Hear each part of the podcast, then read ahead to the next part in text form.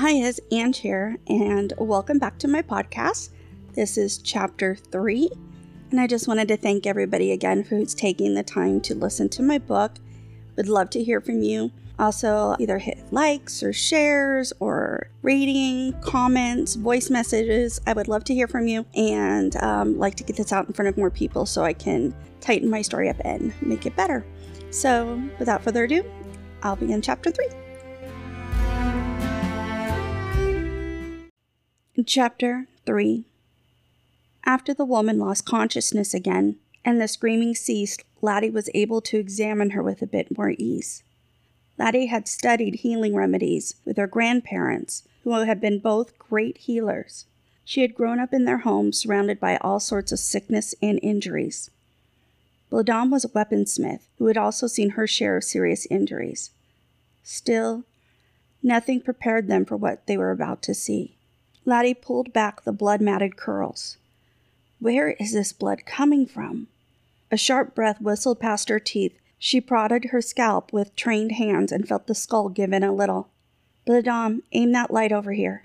The light revealed a small section of the woman's scalp was cut in three places, and there was a significant swelling where the skull had broken.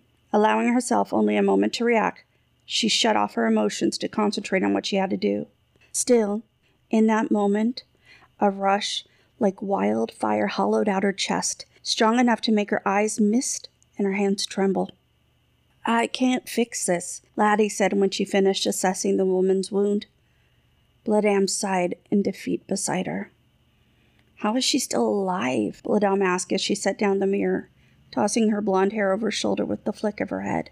For the baby's sake, let's be thankful she is, she answered. They grabbed large pieces of cloth and made bandages to wrap her skull, turning their attention to the unborn child. Laddie performed an examination as Bladam did her best to hold the woman still. Even with Bladam's considerable strength, the woman twisted and moaned, screamed in pain. When Laddie finished with the examination, the woman calmed down. Laddie saw Bladam staring at her from across the bed. A sigh escaped before Bladam asked, What are you thinking? Laddie wiped her bangs away with the back of her bloodied hand. Looking at her best friend, she decided, I need your smallest, sharpest knife. And fetch Ulrich and Begrosen as fast as you can. What?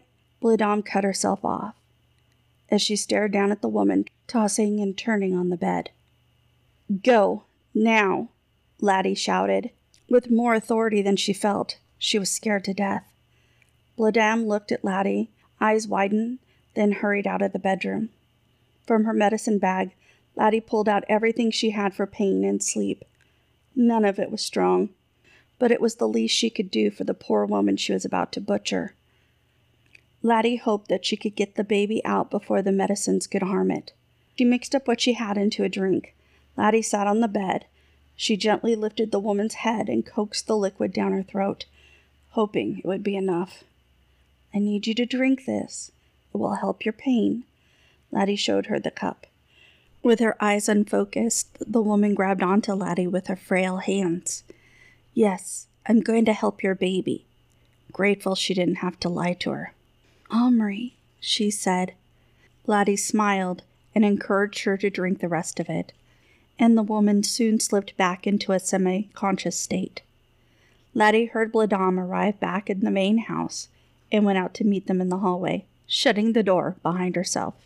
As requested, there was Ulrich, Bergrosen, and Bladam with her assortment of sharp knives. Usually, when they were all together, Laddie felt small and inadequate, as they were among the most powerful people in Avit. However, right now, they all looked to her for instructions. Being the medicine woman of their tribe and third wife of the chieftain gave her a power of her own right though power wasn't something she was comfortable with. She took a breath to calm herself and began, hoping her voice didn't betray her. The woman's head injury is fatal. There is nothing we can do. She heard Ulrich's sharp breath. Staring at the floor, she continued, We have only one chance to save the baby. I've given the mother sleeping and pain relief herbs, but they won't be enough. Enough? asked Bladam. Bile crept in her throat. Laddie swallowed before she spoke nowhere near enough for what she's about to go through. In her current state of semi consciousness, she'll feel more than she should. We have to be quick, precise. It's the humane thing to do. Humane? What are you talking about, laddie? Ulrich asked. Sighing, she looked up at her kind hearted husband and let her gaze fall down to her blood covered hands. The sight gave her the strength she needed. She looked back up at the chieftain. I can't save her. Her brain is swelling, and it isn't something I can fix. In her condition, she can't give birth to her baby. Laddie thought for a moment and continued. If that were me, I would want you to do anything and everything to give our child the best chance for survival, no matter what, even if that means doing this. Laddie ignored Bladame's recoil, as she didn't have the luxury to feel anything right now. Which is what Ulrich snapped. Cut her baby out before she dies and takes the child with her, she added with more conviction than she thought she had.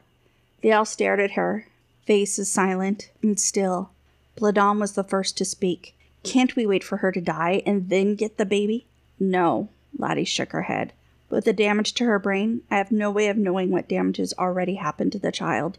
We'll be killing her, Ulrich said, as if to try to make sure she understood the point. She understood it better than any of them. Laddie had to make this tough decision herself. Exasperated, but trying not to let it show, she answered, No, the head injury is killing her. Even if I do everything in my power to save her, she will still die today. We're trying to give the child its only shot at life. If it were me on that bed, I would expect you to do the same. Ulrich flinched. Berg-Rosen spoke up. She's right. The child has a chance. We must do it, no matter how distasteful. What do you need us to do? The elder bonded spoke, and everything moved forward. Once they were all back in the bedroom, they each took their places and got to work according to Laddie's instructions. Ulrich held down the woman's shoulders to prevent her from trying to sit up. Berg-Rosen had tied down her legs and was holding down her hips. Bladame was next to her with blankets for her newborn, string to tie off the cord, and water to give the baby a bath. Laddie took a deep breath as she grabbed the smallest of the sharp knives. Right as she positioned the knife to begin the incision, Laddie glanced at her patient. The woman's eyes were open. Tears streamed down her blood-stained face. She nodded her head and closed her eyes. Laddie sucked in the last of her humanity and sliced as fast as she could. The woman screamed. Laddie was certain she would hear that scream forever. Blocking everything else out, she focused on delivering this baby. She had never done this before, but her grandmother had told her about the procedure once in great detail. The steps ran through her head now. She did each one, checking them off a list. Please be with me now, Mormor, she called out silently to her. Within moments, she had the baby out and in her hands. A sweet, melodious cry filled the room, a sound that seemed to breathe life back into the surrounding air. Everyone seemed to exhale at the same time. The new mother had a faint smile as Laddie cut the cord, but her eyes were distant, lifeless, empty. For a reason she couldn't explain, Laddie still placed the newborn up to lay on her mother's chest. For the first and only time, the baby's hand found her mother's thumb with her tiny little fingers and held it. The dead woman's hand began to glow a muted white and it passed to the girl's hand. As it dissipated, a momentary flash of pale light glowed in the baby's eyes, making her brown eyes appear gray for just a moment. Laddie attempted to rub the tired out of her eyes, but the room had a haziness to it, almost as engulfed in a sparse fog. Staring in wonder, Berg-Rosen was the first to cut the silence. What was that? Could it have been some sort of magic? asked Ulrich. Or her spirit? Bladame proffered, sending a shiver down Laddie's spine. The wildfire she had been ignoring burned away the last of Laddie's wall as tears drained from her. Laddie cried despite her best efforts to be strong. She felt weak and embarrassed. Looking around, she wasn't the only one shaken and exhausted by the night's events. Regardless of her entrance into the world, the baby was perfect, with a full head of black curly hair, skin bronze like her mother's, and dark brown eyes. They didn't have a nursemaid for her, so Laddie sent a servant for goat's milk, and someone else would have to find out who she belonged to. But thankfully, these decisions were not hers. Laddie only had to concentrate on how to keep this little one healthy. It was now dawn, and none of them had gotten enough sleep. Laddie held the swaddled baby close and rocked her to sleep. Everyone was eager for their turn to hold the baby next. Laddie was about to suggest they should get some rest when another blood curdling scream ripped through the dawn. The flame in her chest roared to life again. Something was wrong. Something was very wrong.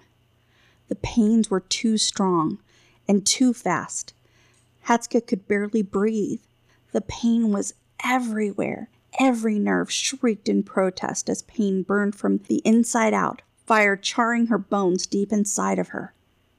She heard something awful and it wouldn't stop. Screams. It was her screams. The screams of a dying woman. What if I took the wrong thing? Someone please help me. The wordless screams didn't stop, and the pain only got worse. Hands grabbed her. Someone could have been talking to her, but she couldn't hear them over the screams. The damn screams wouldn't stop. The slices of pain ripped through her body with such intensity that she began to shake all over. Hatska felt someone sitting her up, then cramming her legs apart and up to her chest. Please don't touch me. It hurts. She tried to speak, but only inarticulate screams were coming out.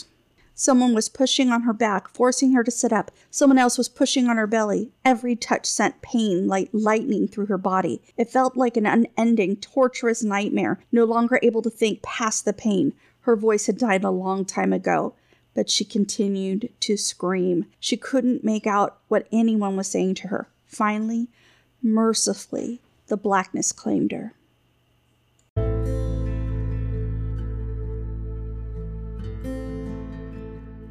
That concludes chapter three. Thank you very much for listening. And please feel free to give me your comments, um, send me a voice message, um, do the likes and the comments and the shares and the stars and all the things, please, um, to help support the show. Thank you very much. And on Friday, I'll be releasing chapter four. Bye.